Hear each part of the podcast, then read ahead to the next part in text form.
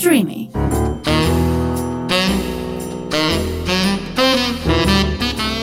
Ροζ Οξυγόνο με το Θέμη Κανέλλο.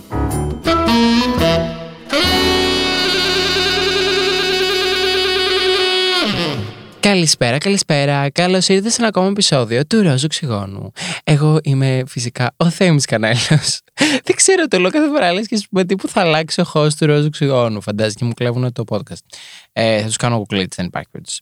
Καλώς ήρθατε παρόλα αυτά σε ένα ακόμα Ροζ Οξυγόνο. Yay! Θα κάτσουμε εδώ πέρα παρεούλα.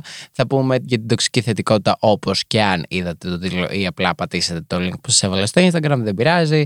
Τα σέβομαι όλα εδώ πέρα, ε, ακόμα και αυτούς που δεν μπαίνουν καν στον κόπο να δουν τι ακούνε τον τίτλο. Παρ' όλα αυτά, σήμερα θα μιλήσουμε για την τοξική θετικότητα. Α, ωραία, ταυτόχρονα κοιτάω κιόλας και τις, α, εδώ πέρα τις, α, πώς λένε, τις σημειώσεις μου και μου έρχεται κιόλας ειδοποίηση από το Messenger και μου έστειλε μήνυμα τον κομμενάκι. Το κομμενάκι δεν είναι official κομμενάκι, αλλά είναι κομμενάκι. Τώρα που θα πάει και αυτό το κομμενάκι θα δείξει. Μέχρι στιγμής βγαίνουμε εδώ και τρεις εβδομάδες. Ναι, ξέρω, σοκαριστικό βέβαια. Δεν βγαίνουμε κάθε μέρα. Έχουμε βγει ουσιαστικά δύο φορές. Μιλάμε απλά κάθε μέρα, όλη μέρα. Τώρα δούμε που θα πάει και αυτό το φρούτο. Δεν το βλέπω να πηγαίνει καλά. Εγώ βλέπω να καταλήγει και αυτό σε ένα story time. Αλλά δεν πειράζει. Διόλο. A win is a win. Θα έχουμε κάτι να λέμε στο YouTube. Αν αποφασίσω να κάτσω να βγάλω βίντεο στο YouTube. Που αυτό είναι μια άλλη συζήτηση που δεν θα την κάνουμε τώρα. Ε, όπως σας είπα, θα μιλήσουμε για την τοξική θετικότητα. Έχουμε έτσι να αναπτύξουμε διάφορα θέματα πάνω σε αυτό το θέμα. Θέλω έτσι να χαλαρώσετε, να πάρετε κάτι να φάτε, να πιείτε, ε, ίσως να βγάλετε το σκύλο που σας έχω ξαναπεί βόλτα. Πηγαίνετε έτσι μία βόλτα μόνοι σας. Γιατί όχι, εγώ το κάνω πολύ συχνά, σας έχω ξαναπεί. Να φοράω ακουστικά, να ακούω το αγαπημένο μου podcast και απλά να περπατάω.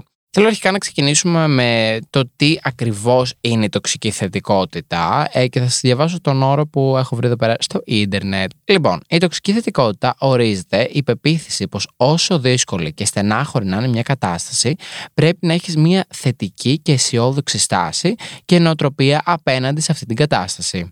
Η διαφορά της τοξικής θετικότητας με τη θετικότητα είναι πως στην πρώτη περίπτωση ο άνθρωπος τείνει να αγνοεί και να απορρίπτει τα αρνητικά συναισθήματα και φυσικά κιόλας να τα θάβει και κάτω από το χαλάκι, γιατί δεν είμαστε ρομπότ, παιδιά. Δεν μπορούμε ξαφνικά να πούμε ότι «Α, έκανα κάτι, πέθανε ο μπαμπάς μου ή πέθανε η μάνα μου ή έγινε κάτι πάρα πολύ στενάχωρο, έχω καρκίνο, κάτι το οποίο είναι πάρα πολύ δύσκολο να αντιμετωπίσω, οτιδήποτε και αυτό, έχασα τη δουλειά μου, χώρισα με τον κόμενό μου κτλ». Είναι καλό να έχουμε ένα θετικό mindset, φυσικά. Δεν σου λέω να πέσεις σε λίθαργο και να κλαις και να πέσεις σε κατάθλιψη και όχι. Αλλά και η τοξική θετικότητα που είναι αυτό που εξηγούμε τώρα, δηλαδή το να κάνεις σαν ρομπότ ότι «Α, οκ, okay, ε, έτσι είναι η ζωή και συμβαίνουν αυτά» και να τα βλέπεις όλα τόσο one way, τόσο λες και σε ρομπότ και λες και σε έι άι, που πλέον πραγματικά τα έι άι θα μας κατακτήσουν τον κόσμο, αλλά ίσως αυτό είναι ένα άλλο podcast. Ε, α, πετάχτηκε και η Siri τώρα. Κατάλαβα ότι μιλάω για έι άι η πουτάνα. Καταλαβες. Μας ακούνε, παιδιά, θα πεθάνουμε. Τέλος πάντων, αυτό που έλεγα είναι ότι είναι λογικό να έχεις αρνητικά συναισθήματα σε μια αρνητική κατάσταση. Δηλαδή, όταν στεναχωριέσαι σε μια στενάχωρη κατάσταση, δεν θεωρείται ότι είναι λογικό. Δηλαδή, τι να κάνεις, να χαίρεσαι, να κάνεις πάρτι. Και είναι πολύ αστείο αυτό το «Έλα, μωρέ, μη στεναχωριέσαι. Όλα θα πάνε καλά. Αγάπη, είμαι άνθρωπος». Είναι λογικό να στεναχωριέμαι. Εντάξει, δεν σου λέω. Δεν χρειάζεται να γίνεις drama queen. Δεν χρειάζεται να υπερβάλλεις. Δεν χρειάζεται να το πάρεις ε, τόσο κατάκαρδα που θα κάνεις κακό στον εαυτό σου, κακό στη δουλειά σου, κακό ε, στη σχέση σου. Όχι. Αλλά ε, είναι ανθρώπινο και θεμιτό. You see, you saw the, what I did right there. Ε, και είναι θεμιτό τέλος πάντων να έχετε άσχημα και αρνητικά συναισθήματα σε μια άσχημη και αρνητική κατάσταση. Συνεχίζω λοιπόν. Η τοξική θετικότητα θεωρείται αναποτελεσματική στη λύση των προβλημάτων, καθώς προάγει την υπερβολική αισιοδοξία και δημιουργεί ψευδείς καταστάσεις και συναισθήματα. Είναι λίγο σαν μία άρνηση. Είναι, πώς λέμε, τα πέντε stages ε, τύπου της αποδοχής ενός προβλήματος. Ότι, α, ξέρω, ας πούμε, ε, έχασα τη δουλειά μου. Θα το αρνηθώ. Θα κάνω ότι δεν έγινε ποτέ. Είναι, είναι λίγο σαν άρνηση η τοξική θετικότητα. Γιατί όταν δεν μπαίνεις ε, στη διαδικασία να ζήσεις όλα τα συναισθήματα που πρέπει να ζήσεις για να ξεπεράσεις μια κατάσταση, δεν θα την ξεπεράσεις ποτέ. Απλά θα τη θάβεις μέσα σου και θα που και που θα πετάγεται και θα είναι στάση «Χάι, να ξέρεις είμαι εγώ εδώ πέρα» και θα σου έρχονται έτσι small ε, διαλύματα από τη ζωή σου, στεναχώριας και κατάθλιψης. Αυτό είναι κάτι το οποίο το έκανα εγώ πάρα πολύ με την πρώτη μου σχέση, δηλαδή με τον Σπύρο. Ε, στην αρχή ήμουνα υπερβολικά πολύ κρύος, δηλαδή έκανα λες και δεν έγινε ποτέ. Ήταν βέβαια και μια περίοδο όπου ήδη είχα ξεκινήσει να το κάνω αυτό το πράγμα με τους γονείς μου. Δηλαδή να κάνω ότι δεν με νοιάζει. Και πολλές φορές το κάνω ακόμα και τώρα αυτό. Δηλαδή το ότι είχα μια πολύ άσχημη παιδική ηλικία, βασικά εφηβική ηλικία, όχι παιδική ηλικία. Το σωστό είναι εφηβική ηλικία. Λόγω του ότι ήμουν γκέι, λόγω του ότι έκανα YouTube, λόγω του ότι ήμουν. Λόγω του ότι μου άρεσε το μακιγιάζ και ήμουν αρκετά θελιπρεπής κτλ. Όλο αυτό ε, προφανώς όπως ξέρετε. Όλοι σας θεωρώ, αν όχι πολλοί από εσάς, θεωρώ όλοι σας βασικά, μου προκάλεσε διάφορα θέματα στην εφηβική ηλικία και προβλήματα και στεναχώρηση κτλ. Πράγμα το οποίο όταν πήγαινα στην ψυχολόγο μου της έλεγα ότι θέλω να είμαι σε ρομπότ και θέλω να μην νιώθω συναισθήματα κτλ. Και μου έλεγε Θέμη, αυτό το πράγμα δεν γίνεται. Εγώ έφτασα σε ένα σημείο να το πετυχαίνω και να ε, κάνω πολλές φορές ότι δεν με νοιάζει και τα λοιπά, και ενώ μέσα μου ας πούμε μέτρο και τα λοιπά. Εντάξει, δεν το έκανα ψεύτικα. Εκείνη την περίοδο όντως ήμουν απαγωμένος, αλλά ήμουν απαγωμένος γιατί ήμουν σε άρνηση, ήμουν σε φάση δεν έχει σημασία, αυτοί οι άνθρωποι είναι απλά άνθρωποι, θα μπορούσαν να είναι κάποια άλλη γονείς σου, που δεν θα μπορούσαν να είναι κάποια άλλη γονείς μου, γιατί αυτή είναι η γονείς μου, κατάλαβες. Τα βλέπα λίγο όλα πολύ επιφανειακά, σαν να προσπαθούσα να είμαι σε φάση δεν μ' αγγίζει αυτό, δεν μ' αγγίζει αυτό. Το έχω καταφέρει και εντάξει τώρα πλέον αλήθεια είμαι πολύ καλύτερα. Δηλαδή εντάξει τώρα όντως δεν με νοιάζει γιατί έχω δουλέψει και έχω καταλάβει ότι it's not my fault, ε, δεν είμαι εγώ το πρόβλημα κτλ. Όπως και με το Σπύρο το ίδιο πράγμα. Δηλαδή το πώς είχα στενοχωρηθεί τότε εγώ, η ψυχούλα μου το ξέρει, γιατί εκεί πέρα σε αυτόν ήμουν σαν τρελή.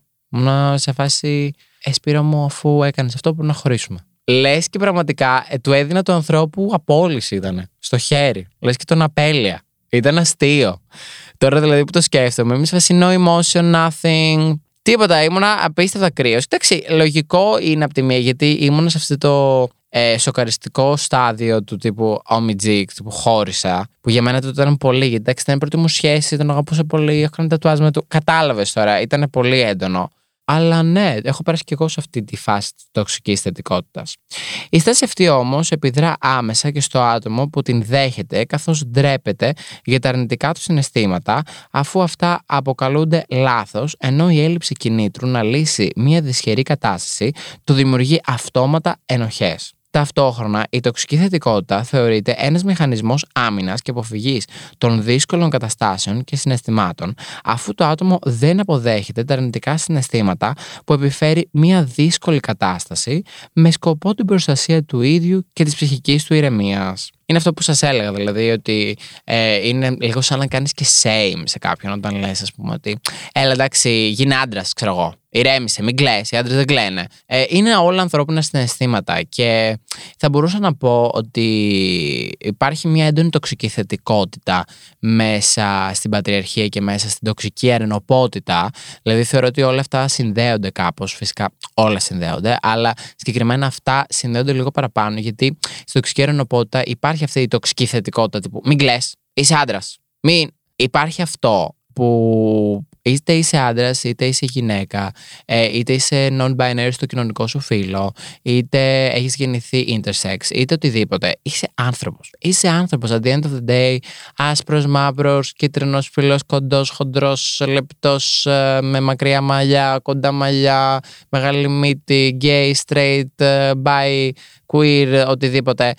Είσαι άνθρωπος. Και νομίζω ότι είναι σημαντικό πολλές φορές να καθόμαστε και λίγο να παίρνουμε μία θέση πίσω, να παίρνουμε μία ανάσα. Πάρτε όλοι μαζί μία ανάσα μαζί μου. Και να σκεφτόμαστε ότι όλα θα πάνε καλά. Είμαστε άνθρωποι. Είναι λογικό να στεναχωρηθούμε, είναι λογικό να κλάψουμε, είναι λογικό να θέλουμε μία αγκαλιά, είναι λογικό να θέλουμε μία σχέση, είναι λογικό να στεναχωρηθούμε ε, όταν ο φίλος μας μας ακυρώνει, ξέρω εγώ, τελευταία στιγμή, είναι λογικό όταν η μάνα μας δεν μας καταλαβαίνει να εκνευριστούμε. Είναι λογικό. Ό,τι συναισθήματα νιώθεις, για κάποιο λόγο είναι εκεί. Φυσικά πρέπει να μάθουμε να τα ε, μαζεύουμε, να τα περιορίζουμε ε, σε ένα υγιές βαθμό και σε ένα, με έναν υγιές τρόπο, όχι μέσω της τοξικής θετικότητας. Φυσικά δεν σου λέω χώρισε και είναι λογικό να κλαις και κλάψε τρεις μήνες. Κατάλαβες, κλάψε, να θρηνήσεις, να στεναχωρηθείς. Είναι λογικό, μην κάνεις τα ρομπότ, δηλαδή μην πας... Γενικά τα άκρα, αυτό, που, αυτό έχω καταλάβει στη ζωή, τα άκρα δεν είναι ποτέ καλά. Ποτέ καλά. Και μπορούμε να το δούμε κυριολεκτικά παντού. Παντού. Ε, Πήγε το αλκοόλ. Αν πιεις τον κόλλο σου και λιποθυμήσεις στο κλαμπ ή ξεράσεις, δεν είναι και πολύ καλή φάση. Ε, το να μην πίνεις καθόλου, οκ, okay, δεν σου κάνει κακό, αλλά εντάξει, νιώθεις λίγο excluded. Όταν πιεις ένα, δύο ποτά και δεν κάνεις κακό στην υγεία σου και ε, μπορείς να περάσεις καλά και έχεις έτσι ένα, ένα μέτρο, ρε παιδί μου, δεν, δεν ξεφεύγεις. Ε, καταλαβαίνεις πού πρέπει να σταματήσεις και που, τι είναι καλό για σένα και τι δεν είναι κακό. Και όταν αρχίζεις και καταλαβαίνεις και τι είναι καλό για σένα και τι δεν είναι κακό, αλλάζει πραγματικά, παιδιά, όλη σας ζωή. Ακόμη και όλες και με άλλα παραδείγματα. Δηλαδή, ε, αν πάρεις ένα τεπών, ναι, θα σου φύγει ο πονοκέφαλος. Αν πάρεις δέκα, θα πεθάνεις. Καλά, δεν ξέρω αν θα πεθάνεις, αλλά δεν, δεν θα καταλήξεις καλά. Μην πάρεις δέκα τεπών. Ε, άμα, ας πούμε, εγώ που έχω θηροειδή, που μου έχει βάλει ο γιατρός να παίρνω ένα χάπι την μέρα, πάρω ξαφνικά εκατό, καταλαβαίνετε ότι δεν θα πάει καλά αυτή η φάση. Και άμα δεν πάρω και κανένα, πάλι δεν θα πάει καλά η φάση. Καλό είναι ε, παν μέτρων άριστον. Δηλαδή, πραγματικά παν μέτρων άριστον. Εγώ ήμουν χειρότερος στα αρχαία, στην ιστορία, σε όλα αυτά τα συχαινόμουνα. Αλλά το παν μέτρων άριστον πραγματικά είναι ένας πολύ σωστός κανόνας, θεωρώ, και από ότι έχει αποδειχτεί σύμφωνα με τη δικιά μου ζωή και σύμφωνα φυσικά με τις δικές μου εμπειρίες να ζεις by. Δηλαδή, to live by this fucking rule. Είναι πολύ εύστοχος, πολύ σωστός, πολύ μικρός, τον θυμάσαι. Παν μέτρων άριστον. Είναι πολύ σημαντικό. Ναι, να φας με τις μαλακίες σου, αλλά μην φας τόσο πολύ που θα, εν τέλει θα πάθεις ζάχαρο. Ε, ούτε μην φας καθόλου, γιατί η ζάχαρη είναι κακιά και... Εντάξει, we have to live life. We have to live life σε όλους τους βαθμούς. Δηλαδή, και να στεναχωρηθούμε και να εκνευριστούμε και να φάμε και τη ζάχαρη μας και ε, να πιούμε και το αλκοόλ μας και να κάνουμε τις μαλακίες μας και να κάνουμε και τις δουλειές μας και όλα. Πρέπει να τα κάνουμε. Όλα είναι για τους ανθρώπους. Ε, έχουμε έρθει σε αυτή τη ζωή. Δεν ξέρουμε για πόσο καιρό θα είμαστε σε αυτή τη ζωή. Ας τα ζήσουμε όλα. Απλά ας τα ζήσουμε έτσι συνειδητά και, με ένα, και, και συνετά. Δηλαδή με έναν τρόπο που δεν ε, ξεφεύγει. Είναι πολύ σημαντικό να μην ξεφεύγεις. Μερικές από τις τοξικές δηλώσεις οι οποίες υπάρχουν είναι μόνο θετικές σκέψεις, δηλαδή να σκέφτεσαι μόνο θετικά, μόνο θετικά, μόνο θετικά, μόνο θετικά. Μην, μην υπάρχει αρνητική σκέψη στο μυαλό σου, αν μπορεί να με απολύσουν, μόνο θετικά. Βέβαια δεν σου λέω, ξαναλέω, να σκέφτεσαι, ας πούμε, μόνο αρνητικά. Είναι αυτό το πάνω μέτρων άριστον που λέγαμε. Το δεύτερο είναι θα μπορούσε να ήταν και χειρότερα, δηλαδή αυτό είναι κάτι το οποίο το κάνω εγώ. Πολύ αυτό το κάνω. Αυτό δυστυχώς το κάνω εγώ πάρα πολύ, γιατί ε, σκέφτομαι ότι πάντα υπάρχουν και χειρότερα. Με σε φάση, εντάξει, τουλάχιστον έχω την υγεία μου, έχω ε, το σπίτι μου, που όλα αυτά ισχύουν. Εννοείται πως ισχύουν. Αλλά το να βρίσκω comfort και, ρε παιδί μου, να νιώθω έτσι ωραία και comfort και τα λοιπά, επειδή υπάρχουν άλλοι άνθρωποι που περνάνε χειρότερα από μένα, ε, δεν είναι και πολύ καλή φασούλα. Όπως καταλαβαίνετε, δηλαδή όταν το λέω out loud ε, και το αναλύουμε λίγο παραπάνω και δεν μένουμε στην πρώτη ανάγνωση, α, θα μπορούσε να ήταν και χειρότερα, η φάση είναι ότι, α, δηλαδή σου με βρίσκεις comfort στον πόνο ενός άλλου ανθρώπου που είναι χειρότερα από σένα, που δεν είναι και πολύ καλή φάση. Δηλαδή θα έπρεπε να αποδέχεσαι τη φάση που ζεις εκείνη τη στιγμή, να την βάζεις εσύ στην κλίμακα ανάλογα με άλλα πράγματα που έχεις ζήσει εσύ και όχι άλλοι, και όχι να συγκρίνεις καταστάσεις, και να βάζεις με το σωστό amount of grief, που είναι πολύ δύσκολο και όλες να το μάθεις. Δηλαδή, don't be harsh to yourself. Μην είσαι σε φάση, α, τώρα με στεναχωρήθηκα παραπάνω από ό,τι θα έπρεπε, γιατί και αυτό είναι ένα μέρος της τοξικής θετικότητας και γενικά τοξικής συμπεριφοράς, δηλαδή υπέρπληκτη θετικότητα. Το να βάζεις τόσο πολύ pressure πάνω στον εαυτό σου, να είσαι πάντα τέλειος, δεν γίνεται. Είσαι άνθρωπος. Είσαι άνθρωπος. Είναι καλό να έχεις, ρε παιδί μου, the principle, να ξέρεις ίσως, ας πούμε, μέσα εισαγωγικά τους κανόνες που έχεις βάλει εσύ στη ζωή σου, τι θες να πετύχεις στη ζωή σου κτλ.